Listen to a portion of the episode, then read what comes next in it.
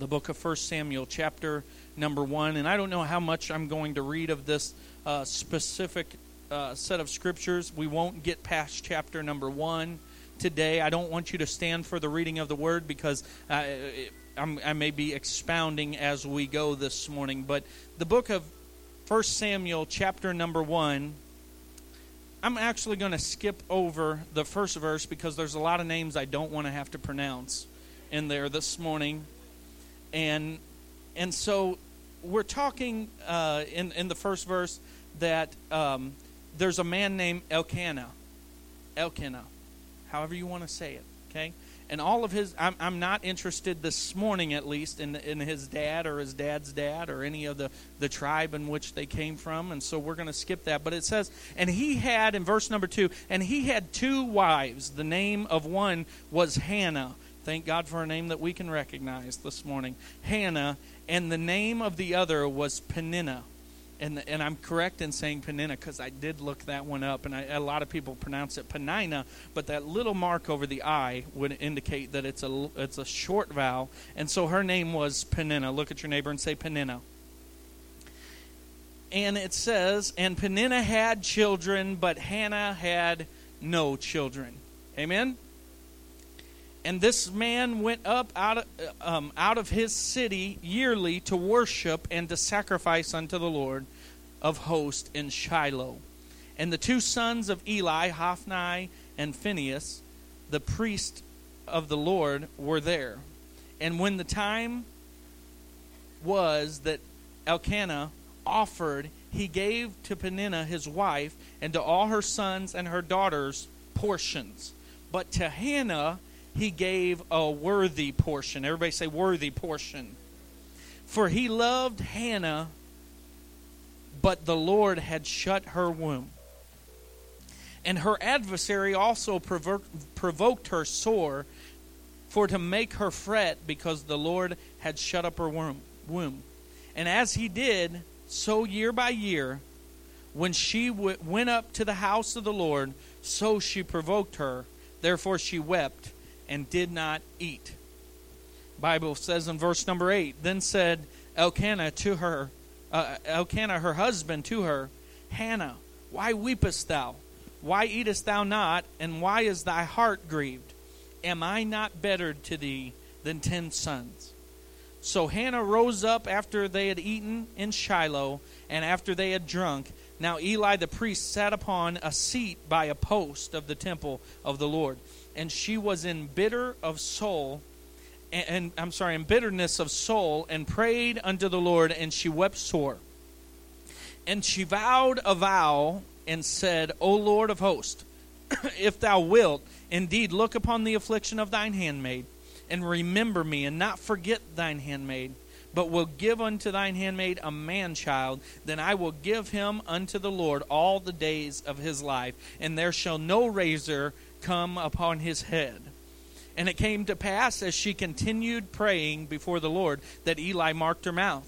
And now Hannah, she spake with her heart, and only her lips moved, but her voice was not heard. Therefore Eli thought she had been drunken. And Eli said unto her, How long wilt thou be drunken? Put away thy wine from thee. And Hannah answered him and said, No, my lord, I am a woman of sorrowful spirit. I have drunk neither wine nor strong drink, but have poured out my soul before the Lord. And count not thine handmaid for the daughter of Belial. For out of the abundance of my complaint and grief have I spoken hitherto. Then Eli answered and said, Go in peace, and the God of Israel grant thee thy petition that thee ask of him. And she said, Let thine handmaid find grace in thy sight. So the woman went her way and did eat, and her countenance was no more sad. And then in verse number nineteen it says, And they rose up in the morning and worshipped before the Lord, and returned and came to their house at Ramah. And Elkanah knew Hannah his wife, and the Lord remembered her. There, wherefore it came to pass, when the time was come about, after Hannah had conceived, that she bare a son, and called his name Samuel, saying, Because I have asked him of the Lord. Let's pray over the word this morning. Father, we thank you for your word. It's forever settled. Nothing can change. Nothing can be altered. Nothing can be changed. We believe this morning in the verbal inspiration of the Word, God. We could literally take a couple words out of these Scriptures and preach on them this morning, and there would be no error in them. God, we thank you this morning for the consistency and the integrity of your word. God, I pray right now for an anointing to come into this room, God, that would break every single yoke. God, the anointing that would that would be upon my life to preach your gospel. Lord, that the hearer would hear the word, but not just hear, they would become doers, God. Lord, I pray right now that you would bring increase to what I'm about to speak, God. We give you honor and glory in Jesus' name, and everybody say amen. And amen. I know I read a lot right there, but we needed to see, I think, the entirety of the narrative this morning, that there was a man named Elkanah, and he had two wives, Peninnah and Hannah, and that the, the, the, there was a situation, a dilemma. How many of y'all know if there's a man with two wives, there's going to be a dilemma? Amen. And I'm not going to preach about that this morning, uh, but, but Peninnah and Hannah wound up having a problem. Amen. They, there was a situation that was uh, that arose between these two, and the situation was that the Bible says that Hannah's womb had been closed up. As a matter of fact, it goes a little bit farther, and it says the Lord had closed her womb up. And I, I thought that interesting this morning when I when I began to read that, that the Lord had closed her womb up. This was not just by happenstance that she wasn't able to conceive, that she wasn't able to bear a child. And I, I need somebody to understand this morning in this house that sometimes the Lord will close things up that seem like they would be otherwise great for you to be doing. Sometimes that ministry that you think you ought to be doing that seems like it's just natural. I know I have the gift to be able to play the, the guitar, and so it just makes sense for me to be behind the guitar. But sometimes God will close up that area. It will stop you from being able to produce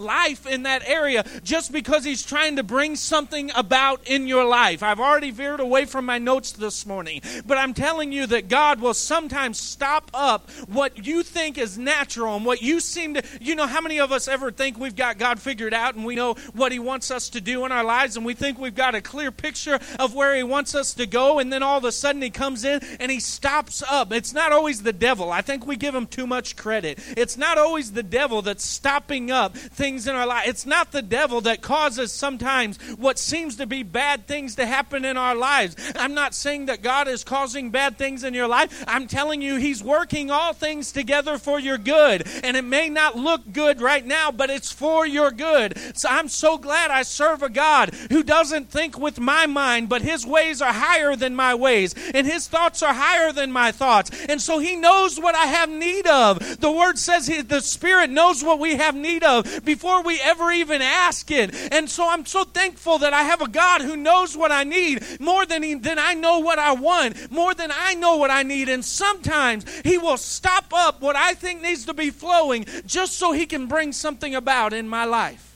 Amen. Aren't you thankful for a God like that this morning? And Peninnah, you see, she had several sons. So here we have the dilemma. We have two wives, which is the first problem. You know, in this narrative, we see two wives, which is a major problem. We see two priests, which is a major problem. Okay? And during the days of Jesus, there were two high priests, and that was a major problem. That went against the Hebrew law for them to have that. And so we see a major problem with these two sons of Eli as well. But any time that you have two heads, any time that you have two leaders, there's a problem. Again, I'm, I'm way off my notes this morning, but I, I heard a long time ago that anything that had more than one head was a monster, and you need to stay away from it. Amen? And so what I'm telling you is if there's two uh, people in a role of leadership and you can't figure out where the head is, then there's a problem and you need to get out of that situation immediately. So we've got Hannah and Peninnah in this place. And Peninnah had several sons and several daughters, but Hannah was barren because the Lord had shut up her womb. And let me, let me tell you something. Out of that closing up her womb, Hannah got to this place where she desired something more than she could even even handle. She desired to have a child. She desired to have a baby. I don't know if there's anyone in the room today, uh, any of you women in the room today that can say that, that have been in this place where for whatever reason your womb was barren and, and you don't understand why, but you've desired to have a child. I, I, I know Deidre and I, we made a decision a long time ago, and I'm transparent anyway, so I'll tell off on myself, but we made a, long, a decision a long time ago that, that, that Uh, in that decision, Deidre couldn't have any more children. And, and a couple years after we made that decision, then all of a sudden we wanted children again. We didn't realize that we made a hasty decision. But but I'm thankful that we've been able to bring other people into our home, and we've been able to, to father and mother on other children. And God keeps opening those doors. But I wonder if there's anybody in the house today who could understand what it would be like to be Hannah and know that, there, that you can't conceive a child. And the one thing that you want to do in your life is conceive and give birth to a child. All you want, all she wanted to be was a mama. All she wanted to do was have a child and nurture that child and bring up a child in the ways of the Lord. But God had shut up her womb. And what makes matters even worse is she had an adversary. How many of y'all know that if you have an adversary, things get made a lot worse? Amen. And the Bible says that that she wanted a child, and, and she wanted a child so badly that she what she wanted, and I need you to understand this this morning, sometimes if you want something so badly, it will take precedence over anything else, everything else. You see, Hannah wanted a child so badly that she let it take precedence over everything else in her life. And I need to stop right here and say, I don't believe this to be true about Hannah, but it bears saying this morning that if you ever find yourself in a place where you begin to desire something more uh, more aggressively than anything, and everything else gets put on hold because you desire it, you better check yourself and make sure it's not because you got an adversary or somebody out there that is that has what you want. What am I saying? Don't you, don't go putting yourself everything on hold and desiring something if you're being covetous of what your neighbor has. You see, she had an adversary that had many children. The what and, and what I what I notice about uh, about Hannah and about the, the concept of giving birth. Do you understand that giving birth to a child is the only thing that human beings can do that's eternal? Have you ever thought about it? The only thing that we can do and bring into this life, the only creative power we have in this life That, that that will create something that's eternal is birthing.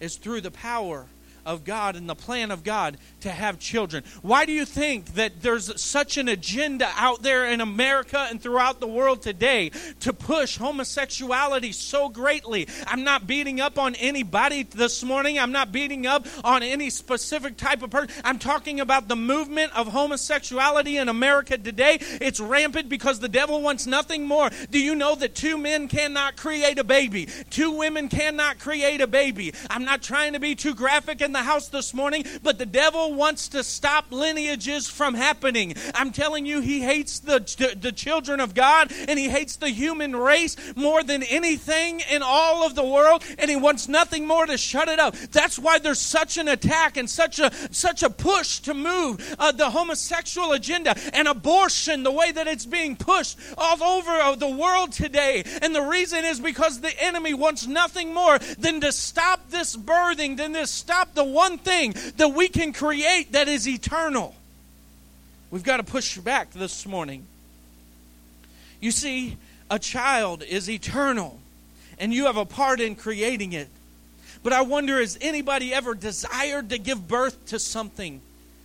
Maybe not a child, but desired to have something, to own something, to give birth to something, maybe a ministry or maybe a company or a business. You're an entrepreneur, and and, and you, you just desire to start something and have ownership in something. By a lifting of hands this morning, can anybody say there, that, that I've got a desire to, to do something that is something that I've birthed, something that I've planned, something that I've started? Anybody in the house that would say that's me? I, I need to know if I'm talking to the right people this morning. All right, I, I am talking talking to at least the right eight or nine people in this place this morning. I, I don't know, but I, there's been times when I felt God was trying to birth something out of me. Matter of fact, I'm reminded of a dream that Deidre had before we, we had this revival that lasted ten weeks long. And then just before that, and Brother Dave, I believe it was a prophetic vision even of this church that we are standing in today. But she had a she had a dream one night, and she said out of she supernaturally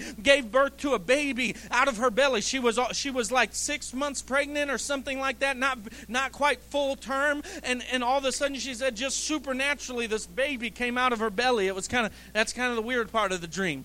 But but the baby came out, and and she was holding the baby, and the next thing you know she was kind of showing the baby off, and she was holding the baby, and the baby was able to hold its own head up, so she gave birth to a toddler at six months, just supernaturally. So there's some crazy stuff about this dream, but but she's holding the baby up, and it has two teeth already, and, and it's able to hold itself up, and then all of a sudden she began to panic in her dream, and she said, I, I, I've got to get to the doctor because I just had this baby, and there's we didn't cut the umbilical cord, and there's there's no mess around here for me to clean up, and I know that, you know, not to get too graphic, but, you know, it's messy to have childbirth, and, and so there was no mess clean up. And she said in her panic and in her anxiety in the dream, she woke up, and she, she began to recognize, like, wow, I just had a dream about a baby. And if you know my wife, she loves babies. So she thought, well, this is cool. I got I, I got to have a dream about a baby. And it was like instantaneously God spoke to her, and he said, no, you gave birth to something in the night. He said, you gave birth to something. He said, what I'm about to birth in you is a ministry that's able to hold its own head up, that may be in an infant stage, but it's got two teeth, and it can feed, it can eat on some solid food. It doesn't need to be milked. It doesn't need to be nursed. And he said, where you're going, there's not going to be a mess to clean up, and there's not going to be any cords that need to be cut. So don't worry about what, what's not. He said, it may look like it needs to have cords cut. It may look like it has messes that need to be cleaned up, but where I'm taking you, you don't have to clean up any messes. And he said, you're going to, I birthed the ministry inside of you that will hold itself up. And I believed with my heart of hearts today, that is why God sent us into this place, was that he had a ministry for us that was maybe in an infant state, but it already had teeth that it could survive on its own, that it could chew solid food, and it had a, a neck that was strong enough to be able to hold itself up, and there weren't any messes, and there weren't any cords to cut. And so I'm thankful for the prophetic vision, but I'm thankful that God put it in her heart to conceive again and begin to bear out a child in her, this child of ministry. So again, I asked this morning, has anybody ever felt like God was trying to, to, to birth something inside of you? Because if so, this message is for you this morning. I want to point out something this morning in the house that that, that her husband said to her in verse number eight. He said, and then Elkanah, her husband, said to her, Hannah, why weepest thou? Why eatest thou not? And why is thy heart grieved? Am I not, or am not I better to thee than ten sons? Am not I better to thee than ten sons? What a powerful verse. I think we skip over this so much, Brother Dave. I think we skip over this verse so much. And this is probably the most powerful verse in all of this narrative, because Elkanah right now is a picture and a depiction of our Heavenly Father that is saying to you, I need, I need you to understand that you can give birth to a ministry. You can give birth to a child. You can give birth to a company. You can give birth to what I'm planning in your life. But I'm telling you, he's saying, am I not more, more better to you than ten sons? Am I not better to you than ten blessings? Am I not better to you? I wish somebody would get a hold of it in the house this morning. God is saying there's a love that he has for us, as Elkanah had for his wife. And he understood. He said, am I not better? And I, how many of y'all know that the Bible says when a man marries his wife, that they leave their father and their mother and they cleave to one another. And all of a sudden, what used to be in important, it's not important anymore, and the two flesh become one. I'm going somewhere with this this morning. And now your children that you have, they are important in your life, but nothing is more important than the relationship between the husband and the wife. If the kids get out of line and they try to make you choose a side, you don't get to choose a side, because you married together, and now the two flesh are one. And that's a clear picture of our Heavenly Father to his church today. He's saying, I would that they would be one as we are one. That's what Jesus said, because he was saying, I need the bride to be ready for the bridegroom, and that they would be together as one. And listen, blessings may come your way, but blessings are not as important as the love of God in your life. Elkanah was saying, listen, you may not have everything you want. You may not even have everything you think you need, but you've got my love, and is my love not enough? And I hear the voice of the Lord saying it in the house this morning. The church is full of want. The church is full of things they think they need, but I hear him saying this morning, is my love not enough? Is my love not enough? Am I not enough? Am I not better than ten sons? You see, Elkanah, he knew that she was being provoked. He knew. He wasn't blind to it. Brother Dave, this husband of two wives was not blind to the rivalry that was happening between the two folks. He wasn't blind to it. He understood. And I, I think something else is interesting right here. It says that in verse number five, that, or in verse number four, it says that he gave to Peninnah, he gave her a, a portion to her and her sons and her daughters and everything. But then it goes in verse five and it says to Hannah, he gave a worthy portion. That worthy right there in other translations and literally translated, it equals double portion. And so he took what he gave to Peninnah and all her sons and all her daughters, and he gave a, that sum of everything, he doubled it and gave it to Hannah alone. And he was saying, listen, I love you with an undying, unfailing love. I'm going to pour out on you a double portion blessing. And, and listen, she, he was saying, is that not enough? I'm telling you, is that not enough? We get our eyes upon the things that we want or desire, and we fail to recognize that God is saying, I'm more than enough for you right now. Am I not better than that? I'm giving you double portion blessings. And I, you know, I noticed something else as I begin to read this. In verse number seven, you got to read the Bible chronologically. Verse number seven, it goes on to say that as he did so each year, year by year, they went up to the house of the Lord, and so she provoked her. What's that tell me? It tells me that every time they went to the house of the Lord, that Elkanah would give Peninnah a portion, and then he would give Hannah a double portion. Every year, year after year, they would go, and Hannah had no baby. She didn't have the baby, but she had the double portion blessing. Every single year she had the double portion blessing. What is that telling me in the house this morning? Every year they would go, and Peninnah would begin to provoke on Hannah. She would begin to mock her, and she would come against her. What is that telling you this morning? It's telling you that God this morning is wanting to give you double portion blessing. And many of you, listen, many of you may have double portion blessing in your life, but the enemy will not let you get your double portion and leave you alone. The enemy, Peninnah, is not going to let you alone when she keeps seeing that the Father keeps blessing you with a double portion. Week after week, folks come into the church, and then you've got folks that sit over here, and they, I don't know why she got that blessing. Uh, doesn't God know how she is outside of church? Doesn't God know that her life doesn't line up with His Word? I don't know why God gave her that blessing today uh, when He should have gave it to me. Listen, that's that old uh, Peninnah spirit sitting over there in the back telling you, I'm jealous of that ministry, and I'm jealous of that anointing, and I'm jealous of that double portion blessing. But if there's anybody in the house today that says, I'm glad that God will pour out a double portion on me, and I'm not worried about the naysayers coming against what God gives me, then I wish you'd lift your hands and say, I receive my double portion, and let the naysayers come. Every year, year after year, he would go give her a double portion, and Peninnah would get jealous. And she began to provoke. Listen, the only reason that the devil is trying to provoke you, the only reason that the accuser of the brethren is accusing you, is because he's jealous of what God has given you. He's jealous that you're a worshiper. He's jealous that when you worship, you worship God. He got jealous. He was the anointed cherub that covereth. He was the he was the archangel in charge of worship in heaven, and his job got taken away. And all of a sudden, God said, listen, I don't need you to lead worship. I got people that are joined together on a Sunday morning in Awakening Church of God and begin to lift up my name. Satan, I don't need you to cover my glory anymore. I've got people that will willingly do it. And listen, the devil hates you for it. And God said, don't worry about it. Let the devil go on and hate. I'm going to pour out a double portion blessing anyway, all over you. Every week, every week you come in. Every year you come in. Every time you go to the altar, I'm going to give you a double portion blessing. You just let the haters go on and hate.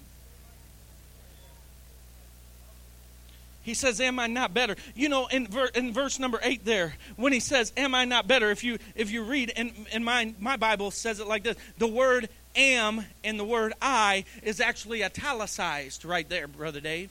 I said this is a clear depiction of God.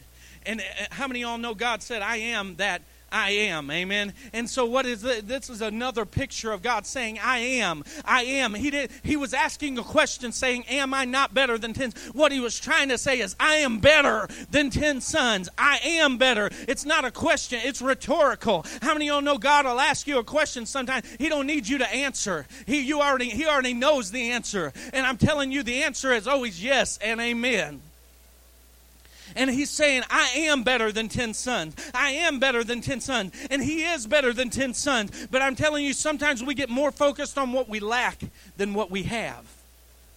Thankfully, he said it like this in his word, that I delight myself in him. And if I if I will delight myself in him, then he will give me the desires of my heart. Amen. And I'm thankful that he says that if I seek first his kingdom and his righteousness, then all these things will be added unto me. I'm so thankful that, that he's a God that wants to give good gifts to his children. He doesn't want to give you a stone when you ask for bread. He wants to give you great and great gifts. I'm telling you, he wants to give you good things in the house of God this morning. But you know something that Hannah had to do is she had to count the cost. You've heard me preach about this, counting the cost. Counting, I believe we as a people, we refuse to count the cost. If there was ever a day when Jesus when Jesus was talking about the parable, he said, listen, which one of you be getting ready to build a mansion would not first count the cost, lest when you laid the foundation, you didn't have enough money to finish and people would look at you and say, what a fool that you were.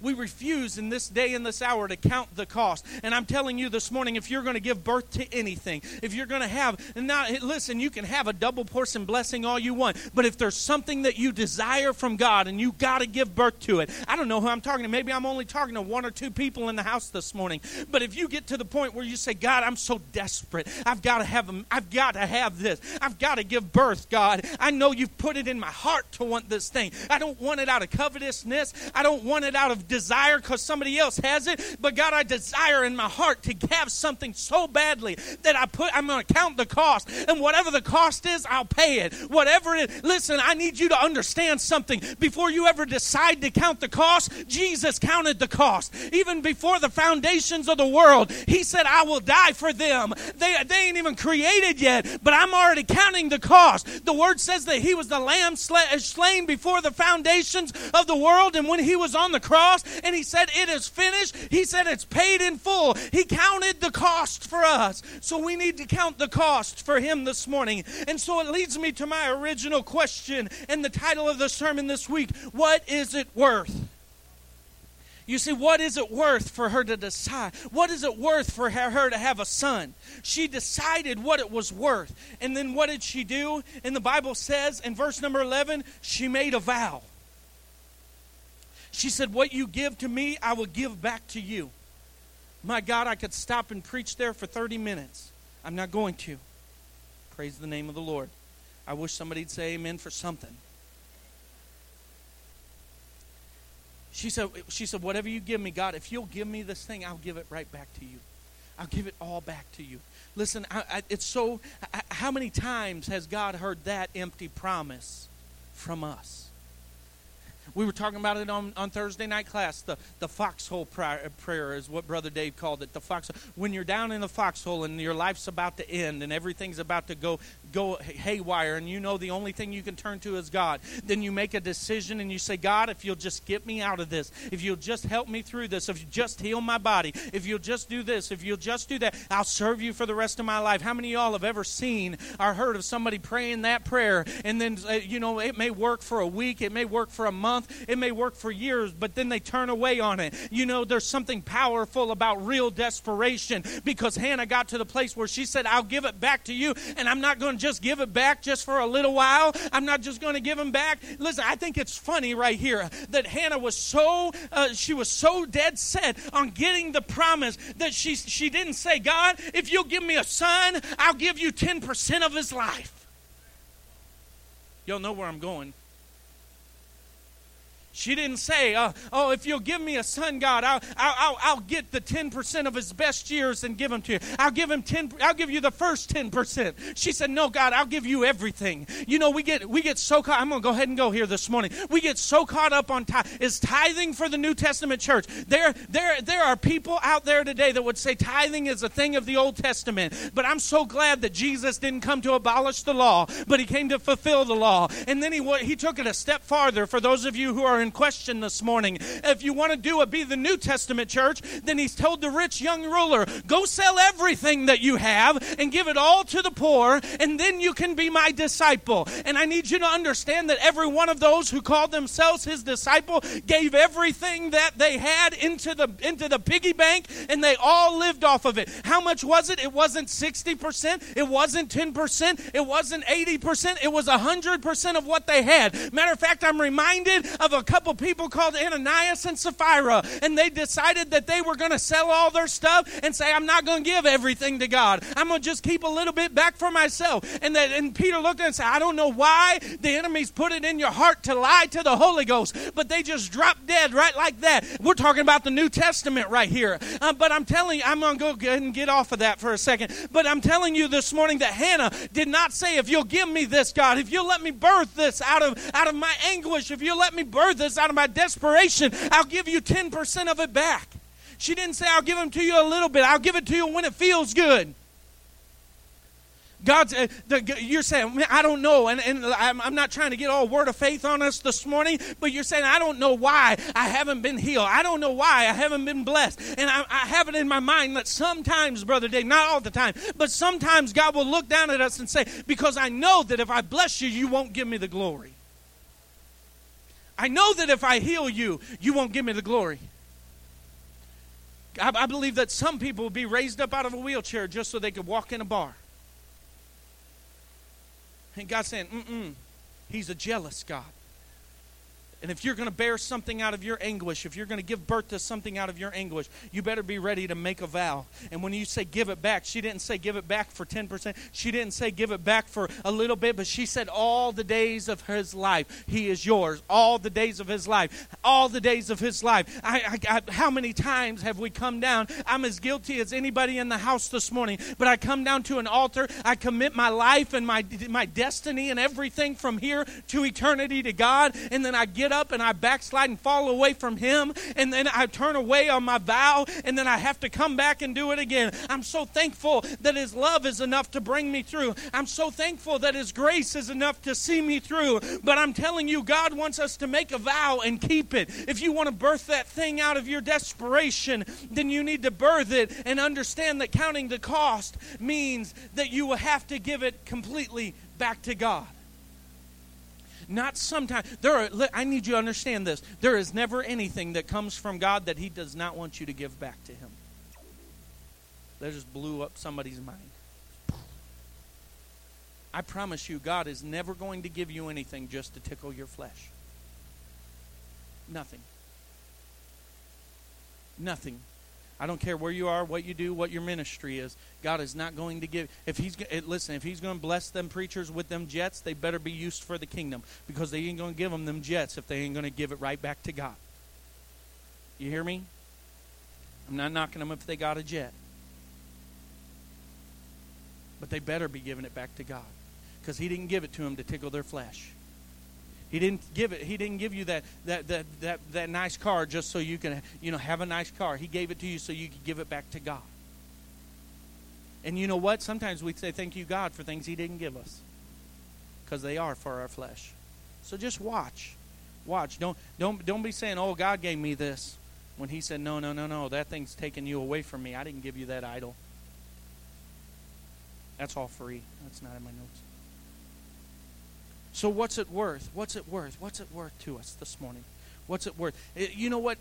She counted the cost, and she understood something else, Brother Dave, that if you if you truly want to bear something, if you truly want to give birth to something, that you need to understand this, that many will come and they will mock you.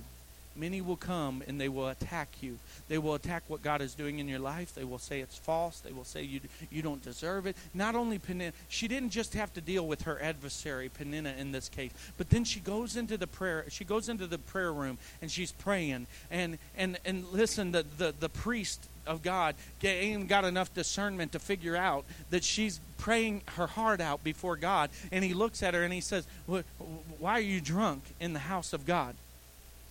Side note, I'm stepping aside because I need you to see something this morning. I got to go ahead and preach about this too. She looked at him and she said, "Listen, I'm not drunk.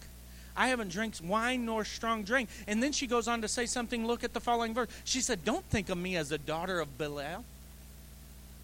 That's a sh- another word for Baal. Don't think of me as a daughter of Baal. What? Wh- why am I stepping aside? Because I need you to understand that if you were drunk and you were drinking strong drink and wine, then you were assumed to be a daughter of Baal. I'm going to go ahead and get on an alcohol message this morning while I'm at it. Because I'm telling you, oh, Jesus turned the water into wine. Listen, anybody who drank pure wine or strong drink in the back in the day was considered barbaric. And she was looking right here. This is a woman of God that's looking at God and saying to God, "Don't think of me as a daughter of Baal. I'm not drunk. I'm not drinking strong drink." So that throws that right out of the, now we're back on the message now. And he says, "You have to endure," because so Eli, uh, Eli looks at her and he says, "Oh, you're you're drunk." And she said, "No, in my anguish. In my anguish, I've been pr- praying and, and calling out to God for him to birth something in me." And listen, even the preacher put her down. My God, when God begins to birth something in you, and when, when you desire something so bad, so greatly that it come, it'll come at whatever cost you're willing to pay, don't be surprised when the church folks start coming against you. Don't be surprised. The question is, is it, what is it worth? Is it worth being let down by everyone, even your church peers, and maybe even the preacher? You know, I found something else funny. You know, the, the scripture says that they come to you uh, as wolves in sheep's clothing. You know, Brother Dave, we like to pick on preachers and say that that preacher's a wolf in sheep's clothing. But I got news for you. The preacher was never a picture of, a, of sheep. The preacher's the shepherd.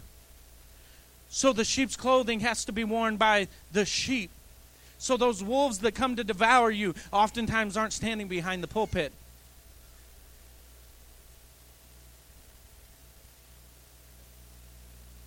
Wolves in sheep's clothing. Sometimes when God begins to birth something in you, that even even your peers, even the ones around you that you would expect to be for you, your family will be looking at you and saying, you're you're you're drunk, you're out of your mind. You're crazy. It's bad enough when your enemies accuse you, but now the church folks start talking on you. Is it worth, like like Hannah did, is it worth putting away food and drink? My God, I don't have time this morning, but when's the last time we fasted? God, Jesus looked at his disciples. He said, "Some of these don't come except by prayer and fasting. You wonder why you're battling so many devils." And he said, "Some of these don't come out except by prayer and fasting." We're wondering why we can't make a stand in the world today, why we can't be better off, why we can't push the gospel further, because we've we've forgotten about prayer and fasting and saying, "God, you're more important to me than that steak sitting in front of me. You're important to me." I'm, I'm telling you, when you get when you get a desire in you for God to birth something, it's going to be more important than anything else, including food or drink. If it's truly worth it, then, then the word of the Lord will come, just as it did for Hannah. The word of the Lord will come. But don't think you're going to give God lip service. We're living in a day when God's people are going to have to live by their words. We've been a people that don't live by our words for long enough. The word of God says, "Let your yes be yes and your no be no." So what happened is she got a word. Eli, after he figured out that she wasn't drunk and that he had misdiscerned everything, the power of God worked through Eli, and he said, "Go thy way, go in peace, and the, and the God of Israel grant thee thy petition that it was made and asked today." And you know what happened when she got a word? She stood up, Brother Dave. She took her word and she said, let it be unto me as you have said. And she washed her face, the Bible says, and she did eat, and she no longer had a sad countenance, and she walked on. What, what's so profound about this picture in the scripture is that she didn't get the promise fulfilled yet, Sister Mindy. She didn't have her baby yet. She wasn't even pregnant yet. Matter of fact, she didn't do what's required of people to do before they get pregnant. Do you know what I'm talking about? Do you know what I'm talking about? Does anybody know what I'm talking about? There's a thing that you have to do in order for a man and a woman to get, for the woman to get pregnant. Do you, you got it? Will somebody please say amen? All right, we're back. She hadn't done it. But yet she got a word. And she began to wash her face and say, I'm not going to have a sad countenance anymore. She went over and she's like, you know what? I'm going to have some food. Because the word of God came. Sometimes God is ready to send the birthing in you, but you don't have conception yet. You don't even have the re- you don't even have the beginnings of what is God is trying to do in your life, but you got a word. I, it, it may be a word from a preacher. It may be a word from a prophet. It may be a word from God himself that he's spoken to you. But you've got a word, and you need to begin to stand on that word, and you need to clean off your face. You don't need to be talking anymore about what you don't have. Listen, she didn't get up and say, oh, thank God he's going to do it, but then walk around and go to her husband with a sad face again and say, oh, God, I don't have a baby. I still don't have a baby. She didn't do that. Brother Dave, I'm convinced that we sit there and we get a word from God, and, and tab, and we go, and we go into the next room, and go talk to the next people, and then we say, woe is me, I still don't have my blessing. Uh, Brother Roger, if, if God were to tell you that you're not going to have to use that thing anymore, but you still had to use it, and you walked out of this place, and you walked around the bend, and you were like, man, I can't wait till I have, well, I get out of this thing. I hate using this thing. Oh, it's terrible. Uh, you're, you're coming against the word that God just spoke to you. You're speaking a curse on the thing that God just blessed. She didn't do that. She stood up, and she said, I'm going to stand on the word. When I've done everything, everything else to stand, I'm just going to stand. Amen. I'm going to stand upon his word. God is speaking something, and I'm telling you in the house today, God has spoken something over your life already. Many of you have received the word, but you refuse to stand on it. You didn't wash your face. You didn't eat anymore. You still talked against what God was trying to bless you in. And he's saying out of your mouth is coming blessing and cursing, and it ought not be so. He's saying there's power in your mouth, and your mouth is what's stopping up the blessing. Blessing from what needs to happen in your life. Out of your own mouth, you're keeping the promise from being fulfilled. Out of your own mouth, you're stopping yourself from bearing the thing that God is trying to get you to bear, the thing that you've you've poured out your heart for. What could be worse than kneeling down at an altar and pouring out my heart to God and saying, God, I desire this more than anything, and I'm willing to give up everything, and I'm willing to give it back to you when you give it to me. And then I get a word from God that he's going to give it to me, and then walk out of that place and then begin to talk against what God just blessed. But we do it. We do it over and over. But she didn't do it. She got a word, and she stood on it. And the Bible says in verse number nineteen that she rose up early in the morning and she worshiped before the Lord. What happened before the promise Be, really came to fruition? What happened before conception ever happened? See, it was after that they returned home to Ramah, and then Elkanah knew Hannah, and then she conceived. It was after that. But what's the first line preceding that, Brother Dave? They rose up early in the morning, and they worshiped. They worshiped the Lord. When God gives you a word, you just begin to praise him. You just begin to worship him. And you say, God, I'm going to worship you, and you're going to bring it to pass. I don't need to know. Listen, and when God gives you a word, you don't need anybody else to confirm that word. When you know it's from God, you just stand upon it, and you just declare in your heart that, that, that it is your word and that it's not anybody's to take from you. Listen, and then after that, I'm moving on for the sake of time because I've taken too long this morning. But the Bible says that she conceived the promise, and I'm closing with this. She conceived the promise, but there was more to her promise than she could have ever known. There was more to her promise than she could ever known. Uh, there, when, when her desires lined up with God's desires, you know, I said, delight yourself in the Lord and he will give you the desires of your heart. And this is a little play on the words, but I need you to understand that if you delight yourself in the word, in the, in the, I'm sorry, in the Lord, if you delight yourself in the Lord, not he will give you the things that you want. He will tell you what things you want. Do you get it? He will give you the desires, not give you what you desire. If you delight yourself in God, he will give you desires. What does that mean? It means if I delight myself in God, all of a sudden what I want is what he wants. What I desire is what he's put in my heart to desire. Not what I think. You know, I, I see people all the time, and they're like, if I just seek after God, he said that I could have what I want. And so I want this, you know, Lamborghini or Ferrari. And, and so if I just seek after God, then he's going to give me the desire of my heart. No, when you really chase after God and delight yourself in him, all of a sudden he changes your desire. You don't even want that anymore. And now you desire the things that he desires. And when you get desperate about what God desires in your life and your desires line up with his desires, something powerful happens, bigger than you ever asked for. Hannah didn't, when Hannah was down there praying, she didn't say, God, hear my anguish cry. Give me a son that will be the priest of the nation, that will anoint the next king of Israel. Give me a son that's going to be the next president of the United States. She didn't say it. She wasn't aiming high. She was just saying, give me a son and I'm going to give him back to you. But God said, no, I've got better things than that for you. And he's telling you this morning, if you'll get desperate about what I want for you and you'll get desperate about my desires for you, then you're desperation will birth something that will change this world. I don't know if you've ever desired to birth something in this place this morning, but I'm telling you that you, if you will desire and seek after it with all of your heart, your desires will line up with God's desires, and you will give birth to something bigger than you could ever imagine.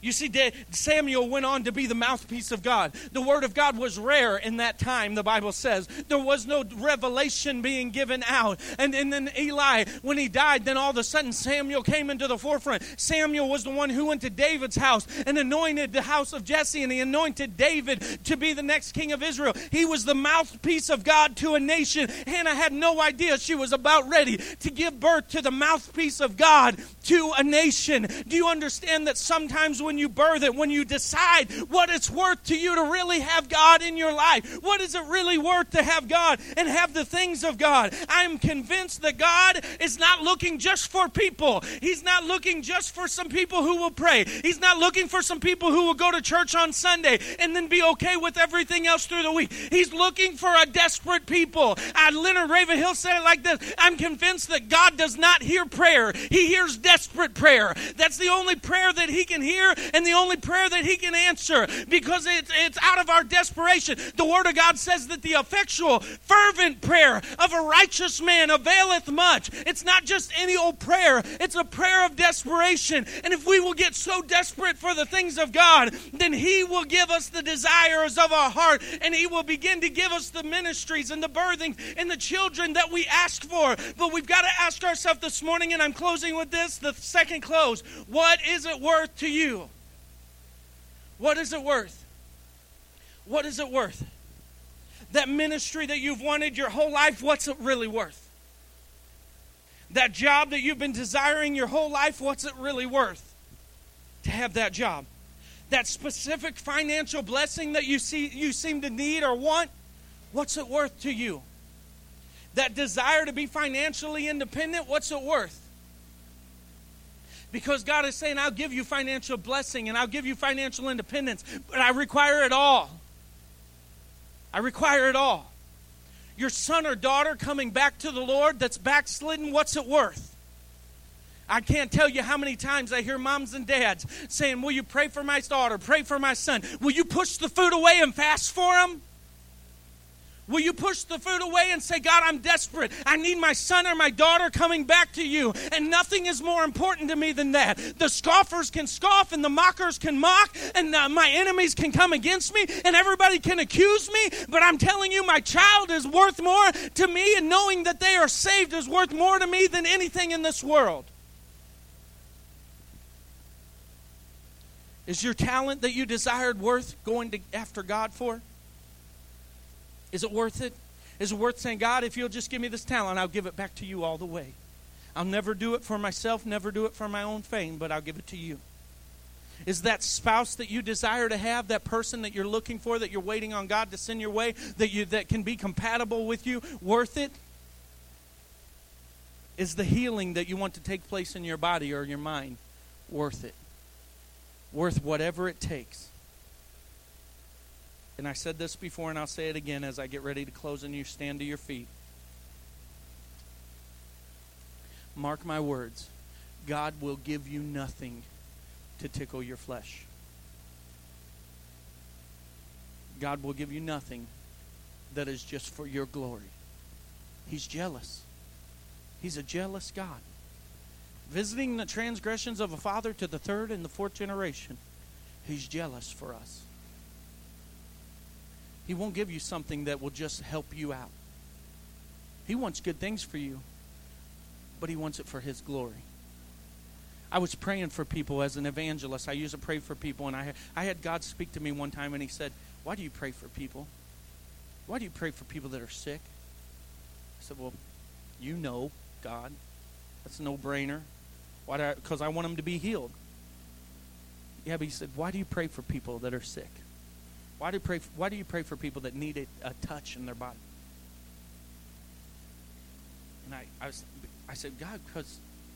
because I know you can heal them. I want them to be healed.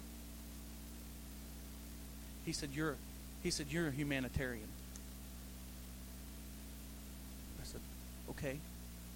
He said, I don't want you to be a humanitarian. I want you to be a man of God. He said, when you pray for people, the first reason that you pray for people has to be that I get glory. My glory has to come before their healing. My glory has to come before their need being met. And when you pray for people, if you pray for for my glory to be lifted up, I'll do the rest of the work.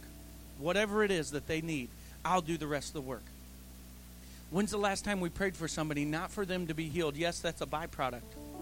But we laid hands on them and said, God, that you would be glorified. They brought the, they brought the child to the, Jesus, and he said, was this because of the sins of the father or the sins of the mother? And he said, neither, but that my Father would be glorified. He was painting a picture. He said, I, my Father requires the glory. So this morning as I close and I ask you this simple question, what is it worth? What is it worth? Awakening Church of God, we just birthed. What's it worth? Are we going to give it back to God all the way? Every ministry, everything, Every every aspect of what we do as a church, are we giving it back to God, or are we going to put a little bit of ourselves in there? God will utterly pull his hand away. As I had that ten-week revival, I prayed every night, God, teach me how to rock and cradle this thing that you've given me, but not touch it. How do I get close to the glory, but don't touch it? How do I get close to what you're telling me to do but not touch it, not get myself involved? What's it worth? If God said, I'll give you a child, but he's going to be given away. You know, Hannah took that child after it was weaned. I didn't go this far in the story. But after the child was weaned, she took it to the house of God, and she left that child there with the priest. She said, God, you gave it to me, but I'm going to honor what I said to you, and I'm going to give it back to you. And she took... She only got to see Samuel when she would go from year to year to give sacrifice. She only got to see her son once a year. That promise, that great thing that she counted higher than anything, she was only privileged to see him once a year. Would you be willing to give everything and count all the cost and endure whatever it was just so that what God gave you, he said, now give it back to me? Would you be willing, let me ask it like this, would you be willing to build a ministry up because it's what God has put in you? I'm, I'm going to put this right back on me. Would I be willing to build a ministry, work hard in this church just for one day God to say, I want it back now? Everything you've labored for, everything you've put in, everything you've invested, all the naysayers, everybody who came against you, all the enemies. And God says, now I want it back. You said I could have it. Are we willing? What's it worth? What's it worth to know your kids are saved? What's it worth to know that you get to walk in blessing? Is it worth giving it all back? If God were to bless you with one hundred thousand dollars tomorrow, would you be willing, if God said to you, and, and, and, and listen, lip service doesn't do anything, but if he said, here's a here's a one hundred thousand dollars, and then he tells you the next day, write out a check for one hundred thousand dollars. Give it to the kingdom. Be tough. With every head bowed and every eye closed in this place this morning.